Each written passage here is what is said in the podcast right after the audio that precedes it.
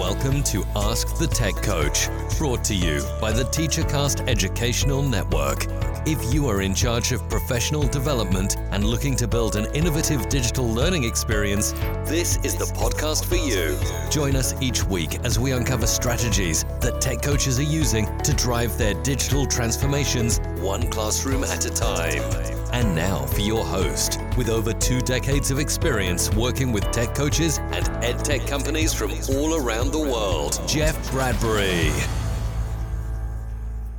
Hello, everybody. Welcome to the TeacherCast Educational Network. My name is Jeff Bradbury. Thank you so much for joining us today and making TeacherCast your home for professional development. This is Ask the Tech Coach podcast, episode number two hundred thirty, and it's also the last episode of two thousand twenty-two. I want to say thank you one more time. Thank you for making TeacherCast your home for professional development. Thank you for making Ask the Tech Coach something that you listen to each and every week. If this is the first episode, welcome. My name is Jeff Bradbury, and I am an instructional coach. And for the last eleven years, have been helping out instructional coaches learn how to bring in a future-ready, standards-based strategy into their classrooms to support their districts, their buildings, their teachers, and of course, their students. And today, we have a fantastic episode with two amazing guests, two instructional coaches that are now on the outside, members of the Samsung education team. And today we're going to talk a little bit about where education and educational technology is, both from the instructional coaching point of view and from the ed tech point of view. And I've got to tell you now, we went long. This was a fantastic conversation, and I'm excited to bring it to you. And I'm going to tell you again, this is going to be part one of a multi-part series because I'd love to see these topics go long form. So stick around to the end. We got a couple things to share. I told you in the last episode I'd be sharing some secrets. So make sure you hit the end. And by the way, happy holidays. I hope you guys are doing okay out there. I want to say thank you to everybody out there in our Instructional Coaches Network. We're now up past thirteen hundred coaches and growing each and every week. So if you haven't yet joined our P L Ns, head on over to ask the tech coach dot com. Scroll down to the bottom. You can join us on LinkedIn, K twelve Leaders, and Facebook. And we want to say thank you one more time for making TeacherCast your home for professional development. My first guest today is the Director of Education Technology Consulting and Solutions at Samsung. I want to bring on today Doctor Micah Shippey. Micah, how are you today? Welcome to Ask the Tech Coach. Very good. Thank you, Jeff. Really excited to be here and looking forward to the conversation. I am looking forward to learning a whole bunch about what's going on at Samsung, but also you got a pretty interesting background. Tell us a little bit about yourself. Well, I'm, I left the classroom, middle school social studies, um, just in June. So I'm pretty fresh, six months out of the classroom after twenty-two years of middle school bliss. Uh, I miss the energy and the kiddos, but I'm very fortunate to be working with colleagues that are in the same boat, have a real heart and passion for teaching and learning. Uh, I've written a couple books about the teacher journey uh, in Wanderlaw C D U, and uh, there explored the why of what we do with technology adoption. Uh, as well as another book I co-published uh, with Jesse Lubinsky and Christine Lyon-Bailey uh, called Reality Bites, which is a little bit of the what with technology adoption, focusing on augmented and virtual reality. Well, that just opens up many, many shows that we're going to have to have you back on. So we're going to cool. certainly go into all of those things. Um, I, I got to ask at the top of the show here, what is the difference and what is it like being out of the classroom? How, are you enjoying it? What's the working from home like versus the driving into your chalkboard? What's it been like the last couple months doing that transition? Well, um, I'll just, I'll tell you right off the bat, I, I get to use the restroom whenever I want. Um, you know, for my colleagues out there that are still in the uh, classroom, that is, uh, that's a huge perk. There's no price tag on that particular perk. Um, it's a little weird not having, you know, kids asking me questions that make me chuckle um, because I really enjoyed that. Um, the aha moments I had in the classroom with twelve and thirteen year olds, um, I miss those. I get those in my meetings, but it's a little harder in a virtual meeting to really see that. Um, I see a lot from a hybrid perspective, the foreheads or cameras off. I see less of that, which is nice because that was a little rough. Um, The smells are different. I have a nice candle. I can light a candle in my office here at home that I could not have in my classroom. So you know, my classroom smells in middle school are pretty spectacular. I, I, I had to put the mute button on because when you had mentioned the bathroom thing, that is the same answer that I give to new coaches all the time. You know, yeah. what's what's the difference between being a coach and being a fifth grade or a middle school teacher? And I went, I'm always going to say, you don't have bells. You can go to the bathroom anytime that anytime. you want. Yeah, yeah. It seems, it seems like such a silly thing, but people who are in the know are in the know. Well, speaking of being in the know, my next guest is a TEDx speaker, Google certified trainer, Google innovator, Google certified coach, and also the co-host of the Liberated Educator podcast. I want to bring on Mister D. D. Lanier. D, how are you today? Welcome to Ask the Tech Coach. I'm great. I'm great. Thanks for having me, Jeff. Of course, always great being here with Doctor Shippey. Uh, so, yeah, happy to be here. My background, um, I definitely did not have just the straight route to where I am today. Uh, really found myself in all of the places in which I have been in. And um, I started in education twenty-two years ago, but did not stay in the classroom. I started doing professional development mainly because I did not love the professional development that I was receiving, um, became a tech coach in that regard. And then uh, later that became a full-time position, been in the classroom uh, ten years total, but in that have uh, had great opportunities to meet folks all across the globe, doing lots of P D and, uh, and really growing in conjunction with um, students in various locations, my own children, and teachers that work in multiple locations, and most especially working with tech coaches and instructional coaches, and really having to hear how things are wildly different all across the country, in particular um, U S, as things are very different in different locations. And so to, to learn those things and uh, to constantly be a learner in community has been my joy. You know, we were talking before the recording, you and I have so much in common from our love of Google and, and TED stuff and being a, a father of multiples. How are you doing this school year? It's a That's question that I ask a lot of a lot of coaches, but how, yeah. how have things been this year for you and, and the, the work that you're doing? I would say things are a lot better this year. I will say, obviously, it's probably the recurring Uh, statement, right? When the pandemic hit, and then dot, dot, dot. When the pandemic hit, it was absolutely bananas, but it was also extremely frustrating for me as a parent, right? To see, um, just to really see where even my, not to throw my kids' school under the bus, but to even see like where they were really, right? Um, and, and to recognize, wait a minute, folks have not been prepared to make this transition to Um, online learning.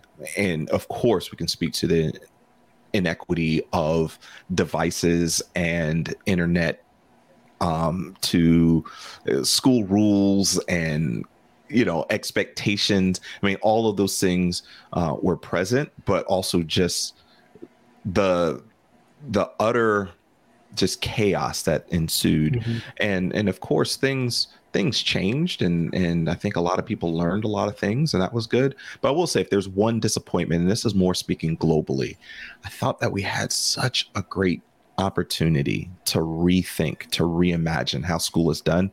And if there's anything, I would say uh, things are back to quote unquote normal, right? And normal wasn't working before, and that was exposed. But like, it seems like this year folks are just, a lot of schools and a lot of teachers are, they're like, yay, we're back. We're back to normal. We're back to the way things were before. And I'm like, didn't, didn't we learn some things? My my kids are uh, have certain assignments where they're asked uh, and it's mandatory for them to print things and to bring them uh, in. And I'm like, wait a minute. How, what? How is that even, how is that even a thing? Even in a like very tech rich home as my house, uh, who said I had a printer? But the, but to put those expectations on children, it's just wild to kind of see. Uh, in some ways, it kind of feels like we've not just gone back in time to um, back prior to the pandemic, but it feels like a reminder. Oh yeah, we were outdated, really outdated back then, and yeah. and that that's what it feels like right now. Well, I'm glad that both of you are here, and especially now, you know, where the holiday is right in front of us, the calendar is turning over, and for many coaches, we are looking back, but we're looking forward here. I know for myself, I've had an amazing year. Um, I'm in a new building, have a great teacher, great administrators, I have a ton of support, but that's not the case for all coaches. And as yeah. you mentioned, there are teachers that are moving forward. There's teachers that are kind of there. There's teachers that are saying, I'm done with technology, which kind of leaves you scratching your head a little bit. Yeah. Micah, let me ask you here. You... I don't want to say you were. You are a teacher, but you're now working outside of the classroom. Um, talk to us a little bit about some of the things that's happening right now at Samsung Education. Where does EdTech see themselves inside of the role of the teacher, inside of the classroom? What does EdTech look like from your point of view? Yeah, well, from, from my point of view, it's it's understanding um, the end user. Um, it's one thing that really impressed me moving to Samsung from the classroom was that in this particular company, the voice of customer has high value. So you could read an article that says do it, you could read research that says do it, you could talk to a product guy that says do it, but unless the customer says this is valuable, they won't invest in it. That's really fascinating to me. So when it comes to helping serve the education community, we wanted to build a team that of veteran educators, seasoned trainers, and education thought leaders that could empathetically work with educators at every level of adoption.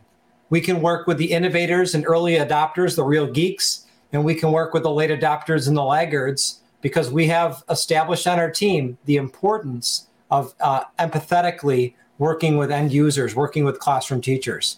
And, and that's something that I think we're really proud of as a team, that, that we know how to help people uh, wherever they are, to move forward, forward in understanding innovation as being helpful and having value on it. D, does that make sense to you? Yes. And uh, I think maybe maybe it wasn't, it probably wasn't mentioned, but it's worth mentioning that uh, I'm on Micah's team, right? Uh, so I'm a part of the Samsung coach team, and Micah recruited me. And one of the things when we talked and spoke about, I said, well, Micah, you know what I care about. You know that I mostly care about equity in education and real world problem solving and design thinking. And he said, and that's why I want you on our team. I went, okay. You know, so it was kind of like, oh, well, deal then. Let's let's continue to uh, look at this.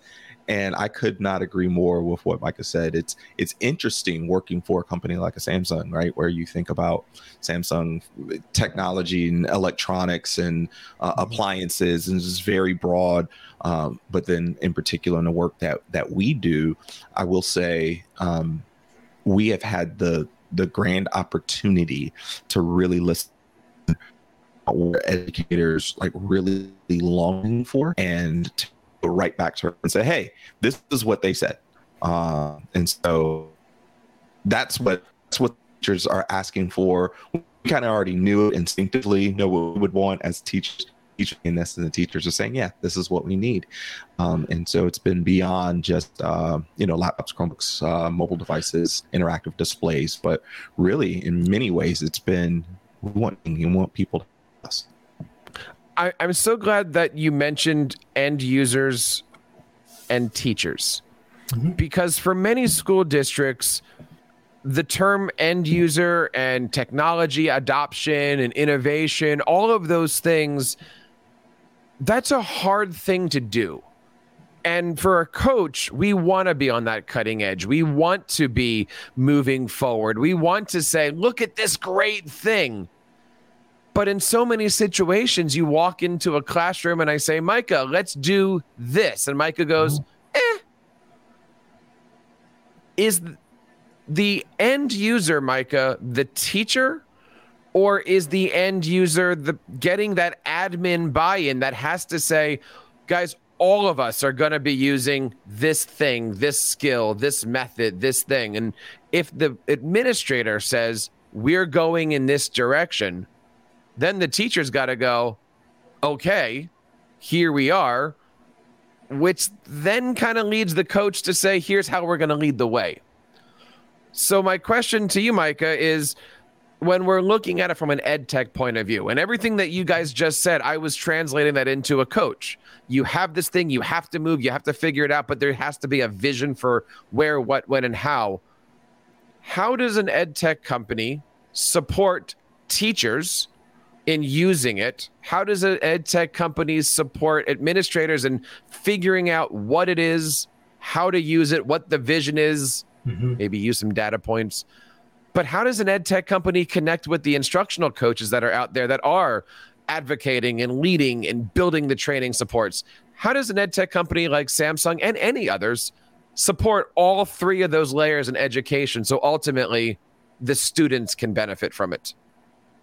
Yeah, I, I would say, Jeff, that the, the, the answer is the key word of relationships. It's the same reason why Dee and I could see Uh, I T directors all over the United States and Canada be successful. It's when they cared about relationships. I saw people coming to Saturday professional development because they loved their director of technology and they wanted him to be happy with them. It's all about relationships. So that's internally. So for schools to increase adoption, there's relationships, because re- relationships infer that that you care about people's viewpoint, that you understand that they come from a different perspective than you, and you work on understanding their why. So when you articulate value, you're articulating value within their context. So if you're talking to a fifth grade math teacher, you're, you're not going to show them um, something that would relate to a fifth grade phys ed teacher. You're, you're talking very specific. And, and of course, the relationship, the friendships, that's the stuff that's really sustainable.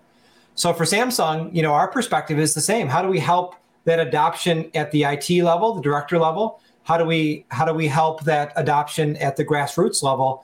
And it's that we believe in relationships, longitudinal relationships. We don't think there's a lot of value in drive-by P D. We think that professional development should be an open door for a long-term relationship. And if I can add, Micah, I would say we also value, and I think this is a company value. Um, so this is a company value. It's why it's uh, seamless in terms of us being connected to it. And really, we see lots of value in working with schools with the technology they have, and instead of trying to sell them on something that's proprietary and siloed and mm-hmm. isolates them from right what they already use. And mm-hmm. so if they have Chromebooks, if they have Macs, if they have P Cs, if they have Androids, if they have iPads, like great, we want to use that. If they use the laundry list of, of different ed tech apps, we have some level of proficiency with many of them.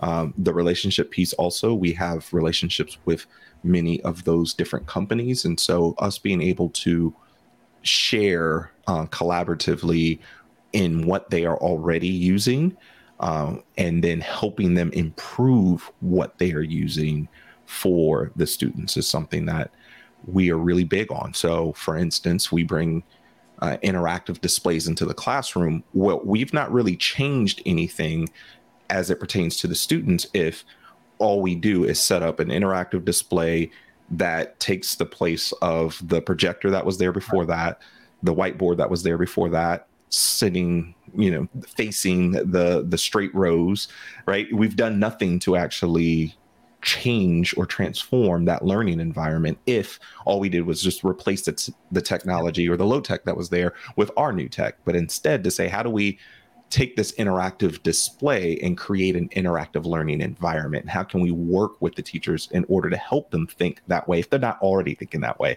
Or how can we identify, I think with some of the language that Mike was using earlier, how do we identify some of those innovators and then help broadcast what they are doing so that others can see it as well? Mm-hmm. So that we are really uh, creating the learning environments that we not only believe, Um, but we have research that proves, right, is more effective. And I, and I think our uh, one way to think about it is that our, our education coaches serve a, serve a very similar role, almost identical role to an in-house school coach. You know, the in-house school coach has stronger relationships than we do, of course. And so we have to work a little harder to foster those relationships.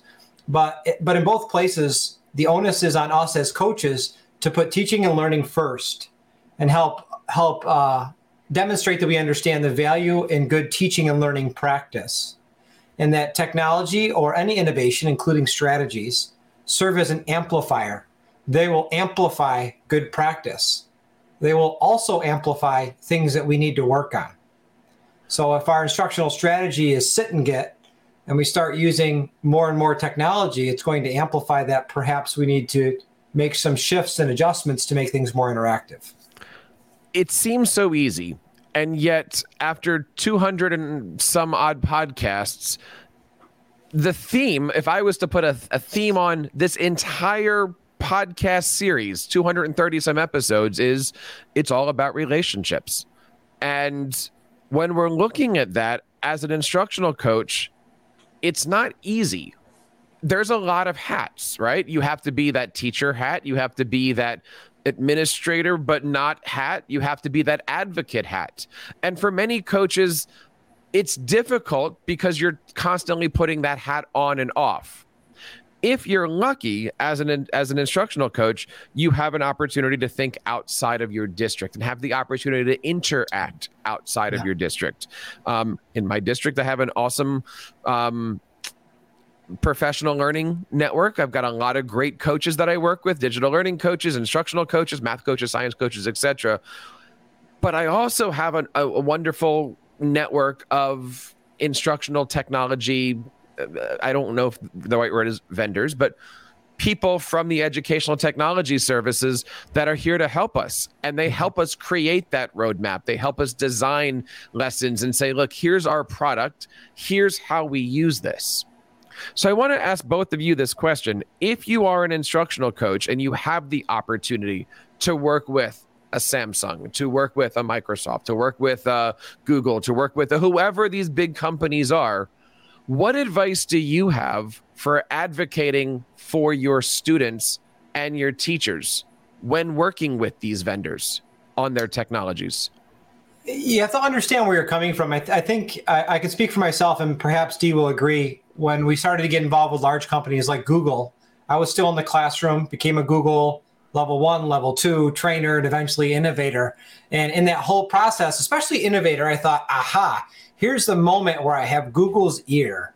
I'm going to go into Google H Q and I'm going to change the world, and everything will will be better for my classroom. And, and and that was a bit naive. You know, Google has their own key performance indicators, has their own way of making money that, you know, is still a bit ambiguous to some.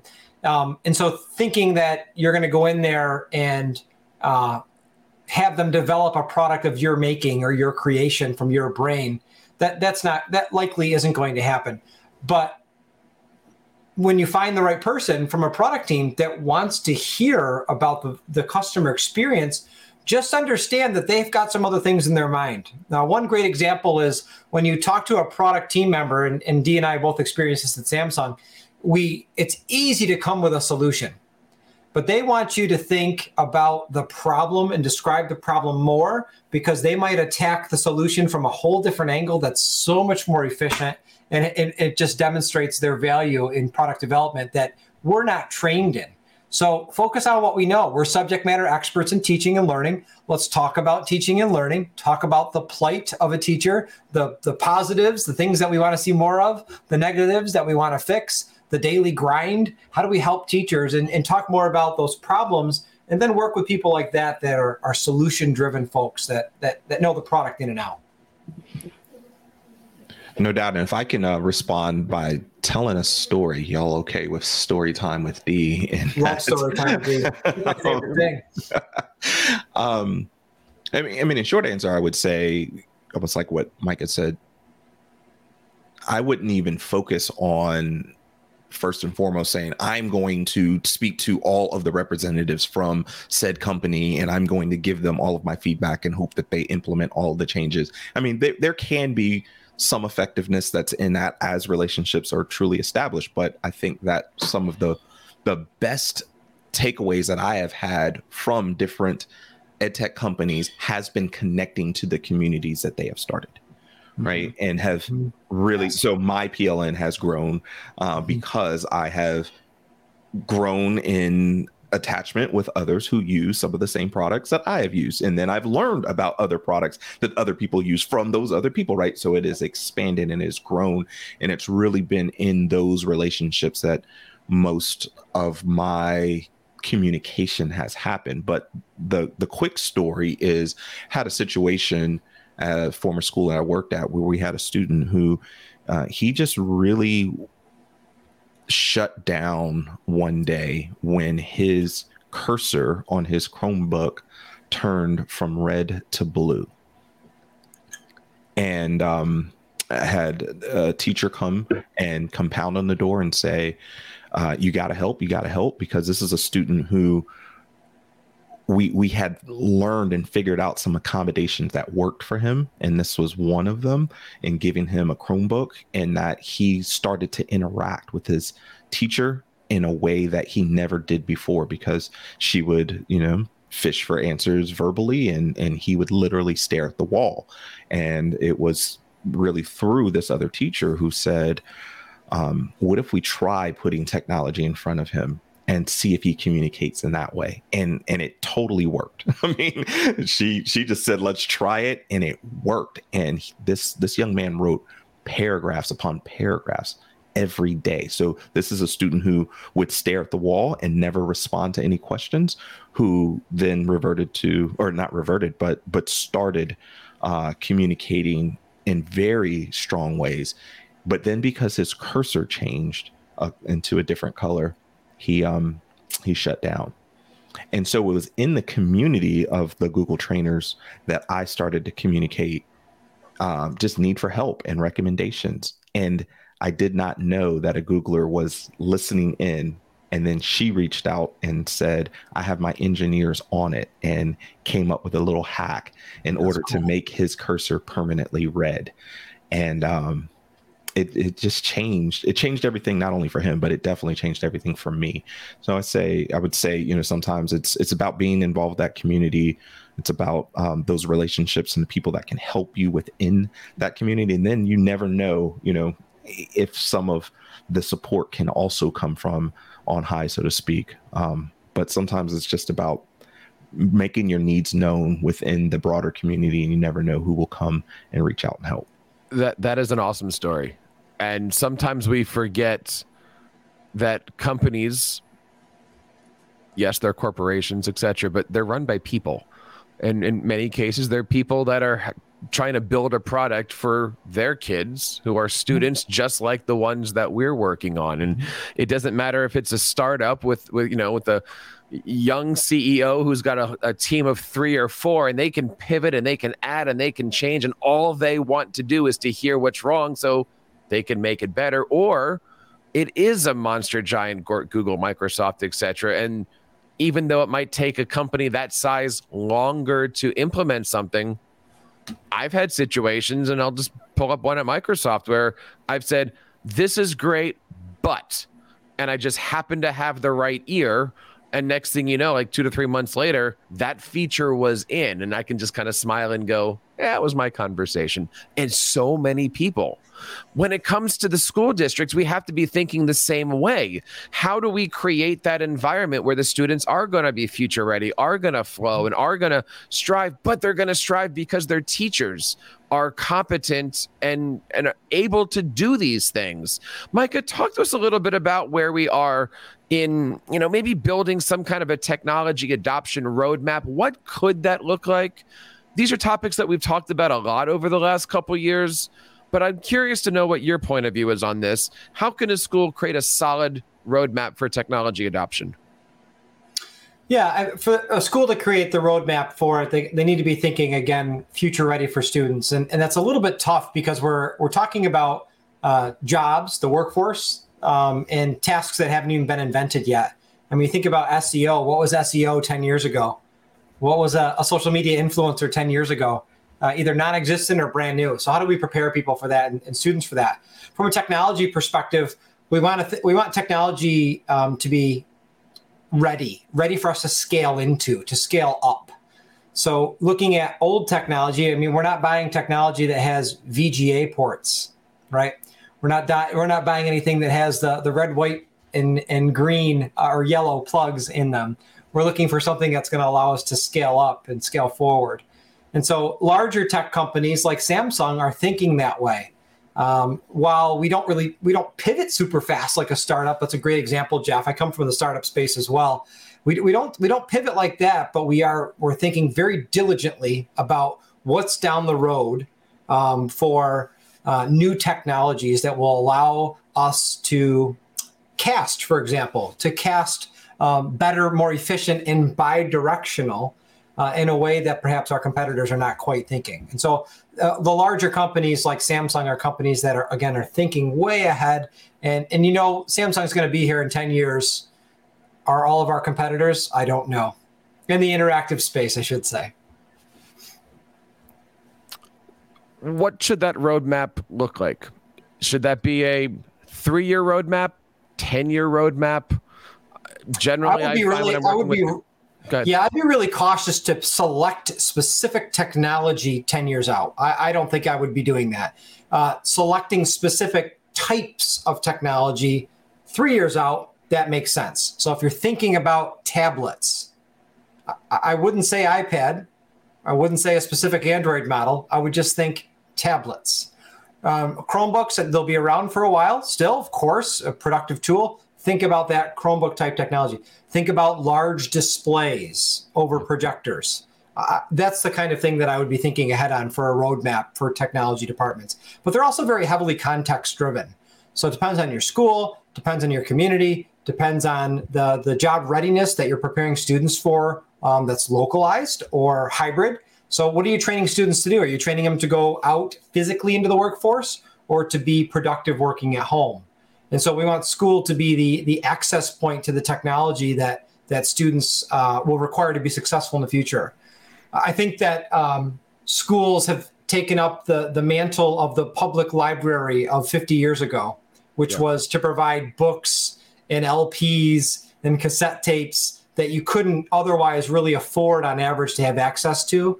I remember my mom bringing us to the library once a week and coming home with books and then going back and then bringing more books home. It would be way too costly for us to have a library of all those books, but you know, mom wanted to provide a way. Well, that's what schools are. I mean, not every kid's going to have a V R headset at home. Not every kid's going to have uh, access to augmented reality technologies. But but schools can be should be that access point. Mm. And, and that's the kind of thing that we need to be thinking of. Maybe leave a little slush fund in the budget uh, as we as we move forward, because as we know, technology does get cheaper over time. Dee, what's your thoughts on all of this? Coming from the classroom, being in this part, what should teachers, what should coaches, what should school districts be thinking about when they're looking at building that roadmap, outfitting things? Is it mobile? Is it standby? Is it built under the wall? Or another idea? Oh, wow. So I, I think mindset first, and then okay. I think, well, what is the what is the thing second?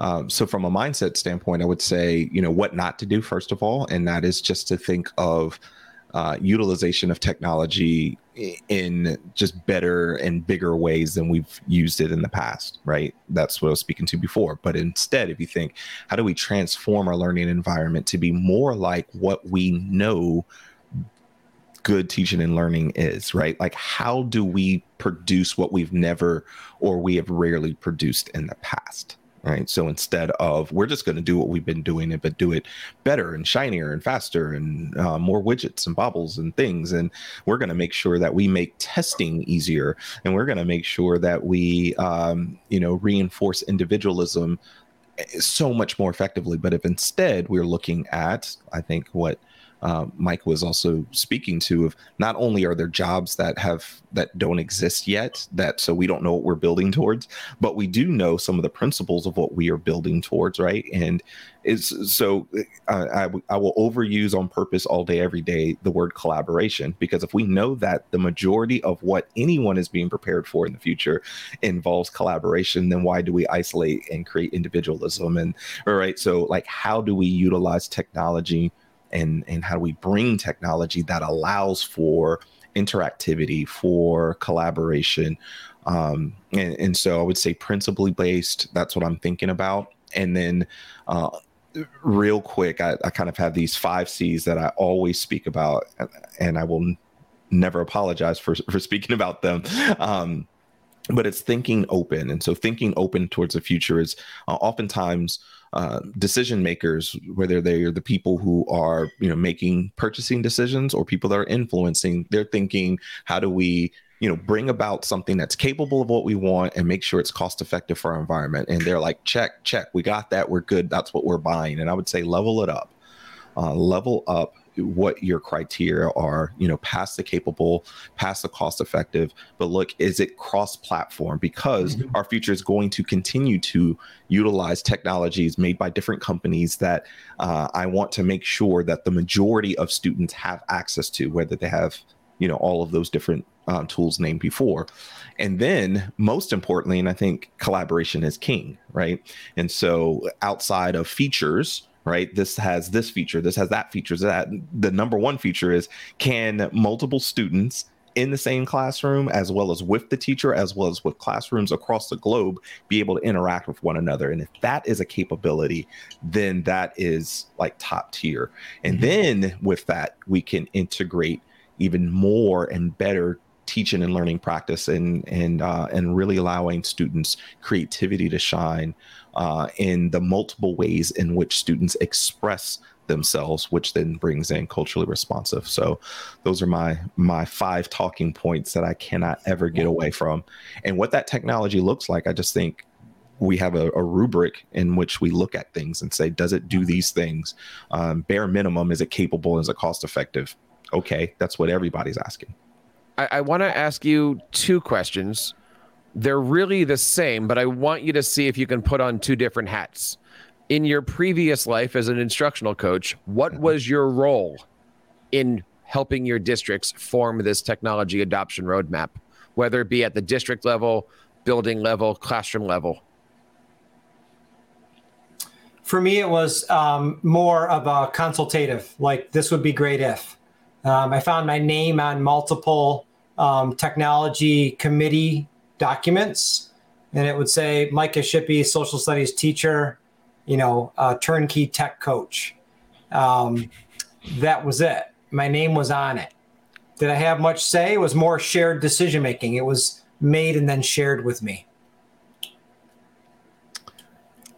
My role uh, in my first school was very much a combatant. Uh, not on purpose, but it was, you know, we had a tech director, and the director had a mindset that was very much like security minded, mm-hmm. right? Everything yeah. was about making sure everything was secure. And I was about, how do we make, you know, I've kind of said it, right? Like, how do we like do what's not being done? And, uh, and so that, that turned into, you know, lots of uh, sort of infighting, um, so to speak, that then my, my principal called me in and said, Um, I hear what your students are doing, and I think students win in m- many cases.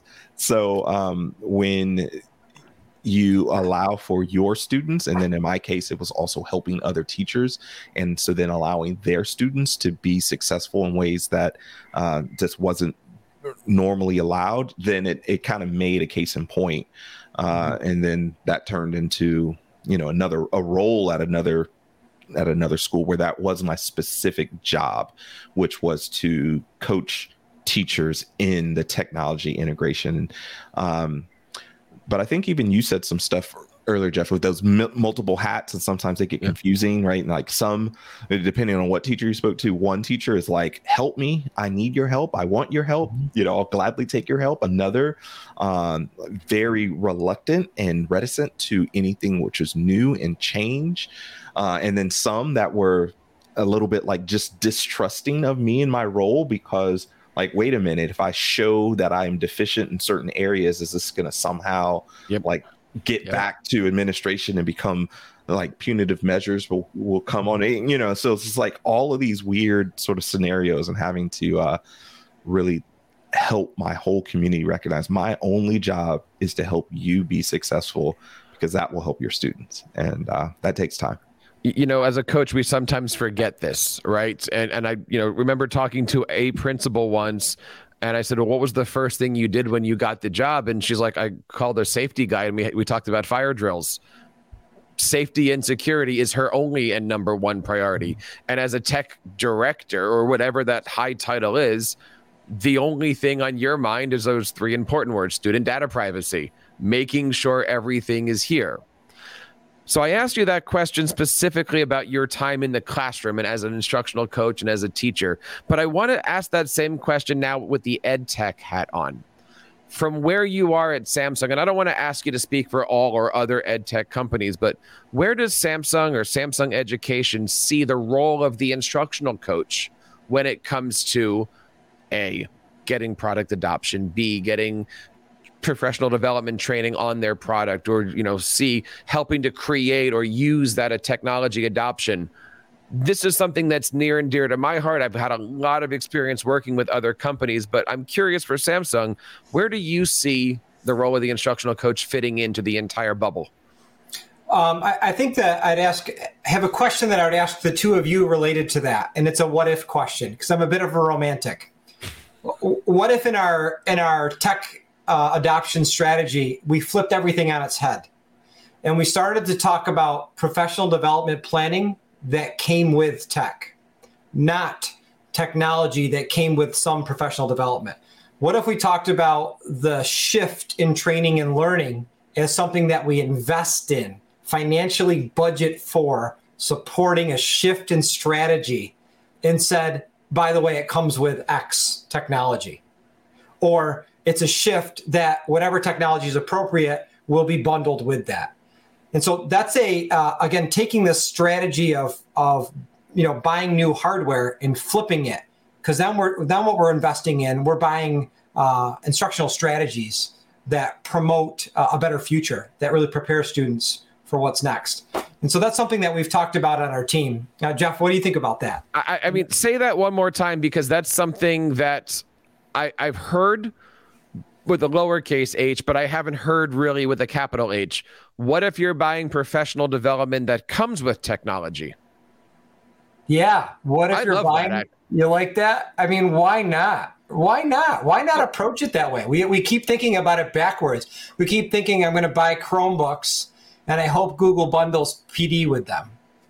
Well, what if we, what if we shifted and thought, okay, what, you know, there's a big danger. One of the big dangers that came out of the pandemic was many of us in the classroom um, learned the the golden handcuffs of automation. And all of a sudden, every every quiz is a form that gets auto-graded. And it's like, whoa, wait a second, that got out of control. Well, let's take a couple steps back. Well, how does that happen? That that comes from interpreters, well, professional okay. development. Okay, I'm going to stop you here because I, I'm going to tell you the, okay, so immediately when when I'm processing that, two real emotions just hit me. The first one, I think, is the self-defense, which is, if you're doing all the professional development, then what am I here for? And, and that's just that that's my fight or flight. I get where that comes from. Mm-hmm. Because then when I sit back and I really take that in, is the concept, you, the company, is training me, the coach, and then I, the coach, and then training everybody? Sure. Or yeah. Is the concept random P D day that everybody loves, they're going to bring in Samsung Education and you're going to Zoom call to the whole masses and boom, we suddenly know more than we did five hours ago? What does that really look like? What does that really mean when it's the ed tech company providing the P D that, oh, by the way, here's a board or a we tablet. we love we love the train the trainer model. We we respect that model and we want to support that model. But what I have found in my consulting years across the world is many schools do not have tech coaches. True. They don't have the capacity. So we would be remiss if we weren't prepared to do the whole soup to nuts, train five hundred teachers on one day. Yep. So that's the type of thing that we do talk about. We prefer face-to-face, because we think it uh, hyper accelerates relationships. But both train the trainer is generally optimal for schools, but we want to make sure that they have access to the knowledge that we're trying to support them with. D, what's your thoughts on this? Oh gosh, so many, so many thoughts, so many thoughts. Putting on you on the spot now. With hey, Micah asked an inquisitive question, and I'm like, oh goodness, will will you hire me? And then he already did, and so I already did. Um, I love it. Um, But even to, I, I feel your pain, Jeff. I actually appreciate your question so much. Being so, one of my roles in the past is I was a mentor to tech coaches uh, and had the privilege over the, the course of three years of working with sixty-five different schools across the country. And every single one of those schools had a, a tech coach uh, or instructional coach. And it, I, I would say both and, not either or, in that um, obviously I, I think we can be most effective in working with the people who are the boots on the ground, who are the people who are able to understand and, um, you know, they understand their entire context, the people, the limitations, the technology, the how the tech is locked down, the all the things, right? They know all of those things. Um, and my P L N automatically becomes their P L N. Right. Yeah. So it's not just yeah. me having all the answers. It's my network is now your network. And so uh, I want to connect you with others who may have similar questions or uh, or in similar circumstances uh, or someone else who has figured out uh, how to overcome certain challenges. And so that is definitely true. And then sometimes, right, there's, as Micah said, there are certain contexts where that does not exist. There is not a tech or instructional coach, but there is always a leader. Mm-hmm. There's always a standout leader who will take initiative and who will speak on the behalf of others and seek answers and bring them back. And that, I think, is still part of our job, even if it is we come in and we do a full staff P D and we're doing follow-up. It's that connection with, and I, I can speak to a couple of schools I work with today in that um, there are a couple of people who regularly just interact with me and I give them as much support as I know how to give, and they take that back to their environments. Right. And so our job is to, is to really help equip them and empower them and to learn from them. I think that this is a reciprocal relationship. I, I work with a lot of school districts in addition to my own, and, you know, here's the board, it's a thousand bucks. And now I'm going to charge you X for P D. Is that the right model, or is the right model to say the board's fifteen hundred, but it comes with twenty-five hours of P D and it's all built in?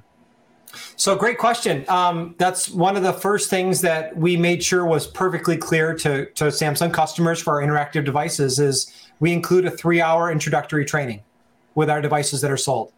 So it's just included. That we also included Uh, access to that education coach for your trainers to reach out to, to your teachers to reach out to, to say, hey, I'm trying to do this in my classroom. You got any ideas? So we're establishing that relationship. And then we added on top of that, I feel like the Sham Wow commercial guy. And wait, there's more. That's, did I just mix up infomercials? I think I did. So the, the what we added to that on top of it was monthly virtual professional development that we do uh, online, give access to people to join, and they can get some more thought leadership from our team. Um, but we want that relationship to be long. We want to include as much as possible. I love that. And, you know, you a, a school district can't have it all, right? I mean, certain school districts are deploying two hundred plus applications. They're rostering one hundred seventy-five.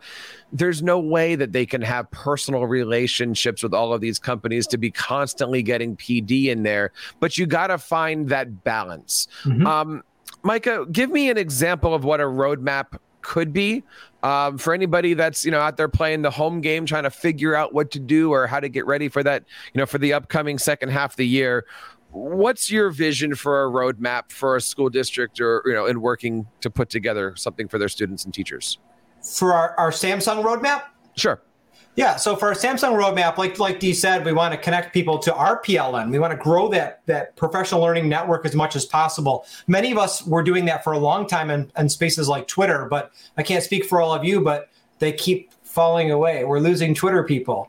And so they're going somewhere. It's conversations about, hey, I'm leaving Twitter. Where do I go? Some are saying I'm living, leaving Twitter. Twitter, I'm going to Mastodon. And then a week later, like, I tried Mastodon, I'm back on Twitter. So people are looking for a, a space uh, to collaborate. I belong to some wonderful listserv email threads that are highly productive, but man, a dashboard would be really nice. A place to log into, a platform would be wonderful. And that's what we have on our twenty twenty-three roadmap is a Samsung roadmap. Breaking uh, news. breaking news. We have a platform coming in twenty twenty-three. We'll um, populate it with our education coaches producing content, but really we want to be facilitators. We want to help people produce their own content, contribute to their own community, really take that adoption or owning that community rather than integrating that community. Uh, and that's that's part of our plan moving forward.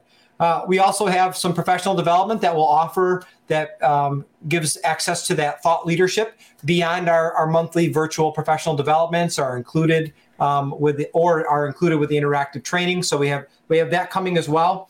Um, and we're excited to, to offer all of that in twenty twenty-three to schools. And you can watch our socials for that. We we produce on, of course, our websites and LinkedIn and those of us still on Twitter. And we're going to make sure that we have all of the links for that and so much more over here on Ask the Tech Coach. This is, of course, episode number two hundred thirty. And, you know, um, as we wrap up, not only this episode, but this, you know, this half of the year, of course, you know, we're in late December. I want to kind of shift to the, the future here. Over the last couple months, I've been fortunate enough to be put in an amazing school. And as a coach, we come up with our thirty, sixty, ninety day plans. And I'm trying to figure out where we are, where we're going, where we want to be. And for myself, I decided, you know, there's only so much that I, as a coach, can push with or without other forces around and supporting. But I had to come up with how can I create a platform that everybody can get behind. And I came up with this concept that the center of all digital learning is that board, is that thing in the front. No matter how mobile we want to be, and if you've got a Chromebook or an iPad or a laptop, it's still that board that binds everything together. Talk to us a little bit about what the vision is for Samsung Education on what is the future, what does a board look like, what does a mobile device look like, where do you see this going out two, three, four years? I I usually ask the question this way. When next we meet at I S T E, what are we going to be hearing about? Well, uh, first of all, thinking in front of classrooms, it's important to pull unpack that a little bit.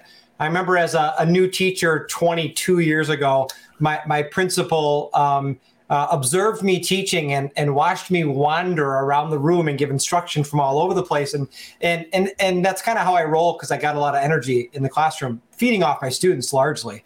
Uh, but he said, you know, there's a lot, there's a good place, a place, a physical place, pick that place, whatever it is, a place where you stand to give direct instruction, where you, you help the students focus, uh, again, environmentally. They see you in that spot. They know that's an authoritative spot. It was a little hard for me to, to accept that until I uh, ex- got longer in my career and I realized if I'm in a place consistently, it helps. And front of room is the natural place for that. It doesn't mean it's the only place. It's just you want to have some lo- location.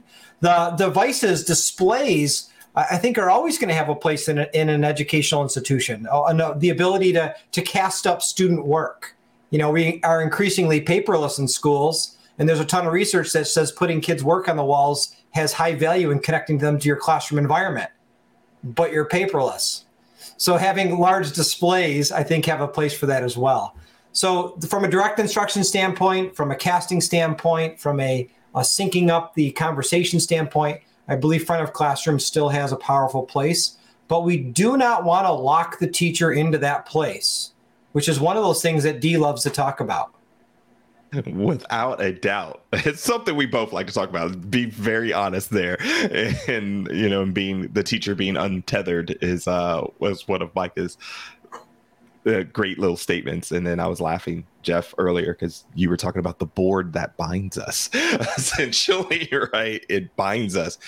But I think that it, if we just reimagine what that space is, like what that front of room, what that display is for, and it's it's for multiple things, not just one thing, right? If it is, uh, I may stand at the front and I may give direction and ha- and hold that authority just to make sure that everyone understands what we are going to accomplish. And then I share the authority when I put multiple displays on that board. And as I roam the room, I've now repositioned myself where I'm now I'm now coaching and facilitating. I'm now alongside of my students.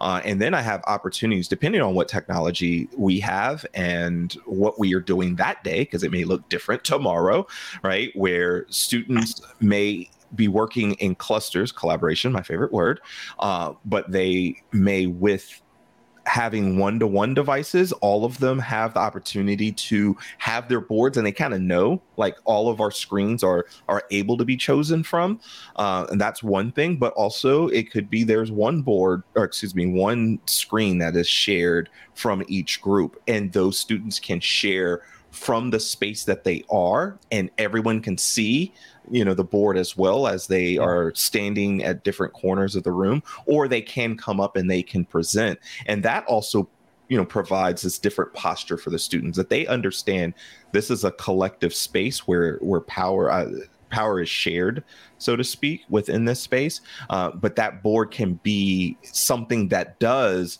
kind of bring attention to everyone, but that does not necessarily mean that the teacher has to be the one who yeah. is always forever standing in the front of it, but it's providing that as an instructional tool for everyone. And that includes the teacher, right? When the teacher recognizes that his or her, um, expectation every day is to be surprised and wowed by what their students create, I think is really where where magic happens. And a and a board in the front is an opportunity where that can happen. And sometimes that's planned, and sometimes that's, wow, what? Okay, can you do me a favor? Can you share that? Because mm-hmm. as I've been roaming this room, I need everyone to see what you just produced. Right. I saw a great example of that. Uh, Samsung Samsung has a small project called the. Not, I'm sorry, little known project called the Samsung Smart Schools, because it, it exists in Korea and in India right now. I'd love to see it in the States. Uh, when I visited Korea, I went into one of these schools and watched a teacher. I couldn't, it was all in Korean, couldn't understand it all, but man, was it middle school. Let me tell you, kids are the same. So I watched a teacher stand in front of one board. Students were in five groups, and they had one Galaxy Tab that they annotated on. They shared it and created a, a web. So instead of a big piece of butcher paper or poster paper, they would pass the tablet around and add to it. The teacher would have each group cast up to the front of the room and one at a time from their seats talk about what they did. That's part one. The second part of the activity, they broke off into groups around the classroom where there were six interactive boards. They had just gone through modeling on how to use that interactive device. They broke up into their groups and they used it in their own special way to just do even more with the learning. It was the coolest thing ever to see that future where the front of room was used for this moment to model expectations, to model contributions, to uh, show students what's acceptable, how we use this device, and then to break them out and they do it all on their own. Um, you know, in a limitless budget, that's a wonderful thing. But as we said earlier, the cost of these technologies goes down over time. So thinking about the transition in our strategy is is what we really want to be doing, because we, we will be able to afford these. We, those costs will come down. You know, I S T E is right around the corner. Many of you are listening to this before the holidays. Some of you might be listening to this after the holidays, but we are around that time where we're going to be getting, uh, you know, did you get accepted to present at an I S T E conference or an F U T C conference or an A S C D conference or something coming up in two thousand twenty-three? You might be at a conference walking down and, and you know, your head turns. What is that thing? What is that board? What is that tablet? What is that Chromebook? What is that cloud storage? What is it going to be in two thousand twenty-three? I'm looking forward to this. Uh, gentlemen, I want to say, first of all, thank you. I've very much enjoyed this conversation and would love to continue this over the next year and see where this is going. There's so many of these different topics in the last hour where I'd love to just do an entire show over. And I think these are important. But I also want to talk to the people out there who are listening. If you'd like to get on a show with D and Micah, we would love to have you do this too. I'd love to see a show like this turn into a coach's roundtable. So if you're out there listening and you have a question for Samsung, or you have a question about how to be an instructional coach and support all the technology in your school district, please feel free to reach out. Of course, you can find us on Twitter at Ask the Tech Coach. I'm still on Twitter. We're, we're not we're not out of there yet, although I did sign up for Mastodon under Jeff Bradbury, and I don't know what I'm doing on there yet. I, I, I literally did the hello world, and I I stopped. So, but, but you did get your tag out there just in case people. And I think it. I'm on the wrong server because I can't find any other teachers except for Eric Kurtz, which is a really good thing to find. He's um, a great guy. Love Eric. A, I mean, I love the guy. We we both did our, our Google Teacher Academy together in two thousand twelve. Cool. Love the Eric Kurtz. Um, thank you guys so much for coming on. D, I'll start with you, then I'll end with Micah. Give us your last words. Doesn't sound good, but give us your last thoughts of the day and where can we get in touch with you? Wow, so many things. And oh man, last words. Thank you, Jeff. That would be uh first before I forget, but um I'll say this, you know, it's cool when things, when your passions collide. Um, and, and so teachers, uh, tech coaches, educators out there, I know you know this from your experience. And um, I would just say continue to take advantage of those opportunities when your passions collide. And uh, a, another quick story time with D would be, um, so I created this design thinking product um called Solve in Time, and so solving real world problems is a passion of mine. Then I come and work for this company called Samsung, and lo and behold, when I uh look on my on my Galaxy Tab or on my phone, there's an app, and that app is called the Samsung Goals, and it's the Sustainable Development Goals, where you can not only learn about the different goals that exist but also earn revenue and um, and be able to donate to any of those seventeen U N global goals. And uh, Samsung will match money uh, on what you, you earn from that. And I was like, oh, this is really, really cool. And then to later learn that there's a, an annual competition for students called Solve for Tomorrow uh, that is around, again, not only becoming aware of what these sustainable global goals are, but uh, coming up with creative solutions in order to solve those problems. And so finding your passions in in in different places is just in general very, very cool. And for me, um, that has been very cool for me to work for Samsung and say, oh, wait a minute, we we have very much aligned uh, thoughts. And then, of course, working with Micah has, has been that as well. And where do you say we get a, we can get in touch with you? Yeah, so you can. I didn't. That was a good call out, though. Um, so I am also still on the Twitter. So I am still there. Uh, at D. Lanier um, is the easiest and best place, at least currently. And if someone looks on the Education Mastodon, I think I have an account there as well. Micah. Uh, what D said. Uh, D taught me that I'm supposed to say yes and. So I can't because I don't have a Mastodon. I tried and failed. I am on Twitter, so yes and. So at Micah Shippey on Twitter.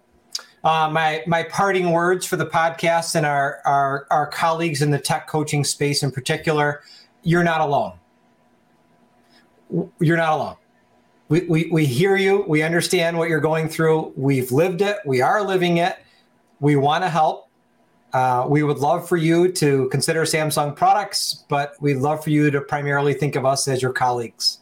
Um, I don't think we ever stop being teachers. So we want to help. We want to figure out a way to help. Whatever we can do, please feel free to reach out and, and let's talk.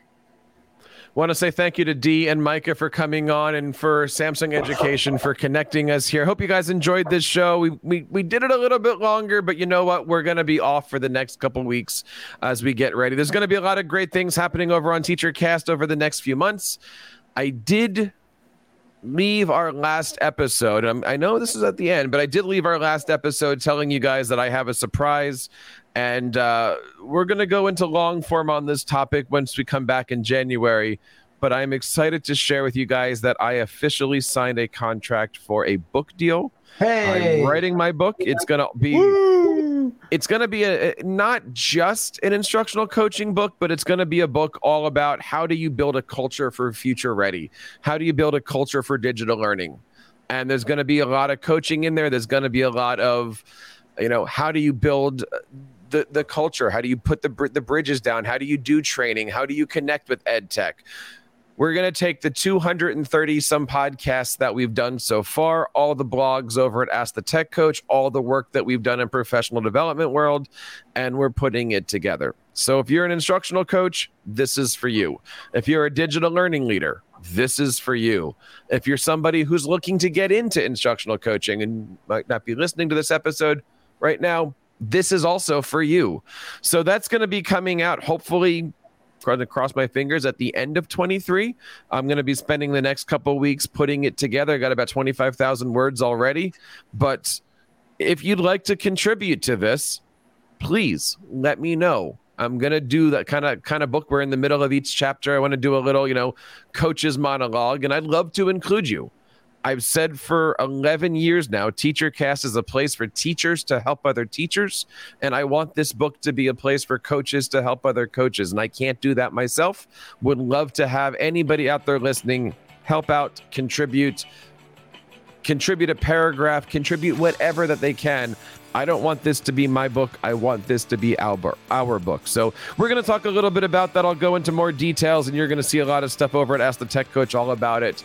But before I do wrap up for this year, I want to say thank you. It's been an amazing two thousand twenty-three. Trips to Atlanta, trips to I S T E, trips to lots of great schools. And you guys have been with me this entire year. So I want to say thank you to Dee, say thank you to Micah, and on behalf of everybody here in the TeacherCast Educational Network, my name is Jeff Bradbury, reminding you guys to keep uh, keep up the great work in your classrooms and continue sharing your passions with your students. Happy holidays, everybody. You've been listening to Ask the Tech Coach, hosted by Jeff Bradbury of the TeacherCast Educational Network. Please reach out to the show with all of your questions on Twitter at Ask the Tech Coach or online at w w w dot ask the tech coach dot com. Be sure to subscribe to our podcast so you don't miss any future episodes. And please take a moment to write a review in the App Store.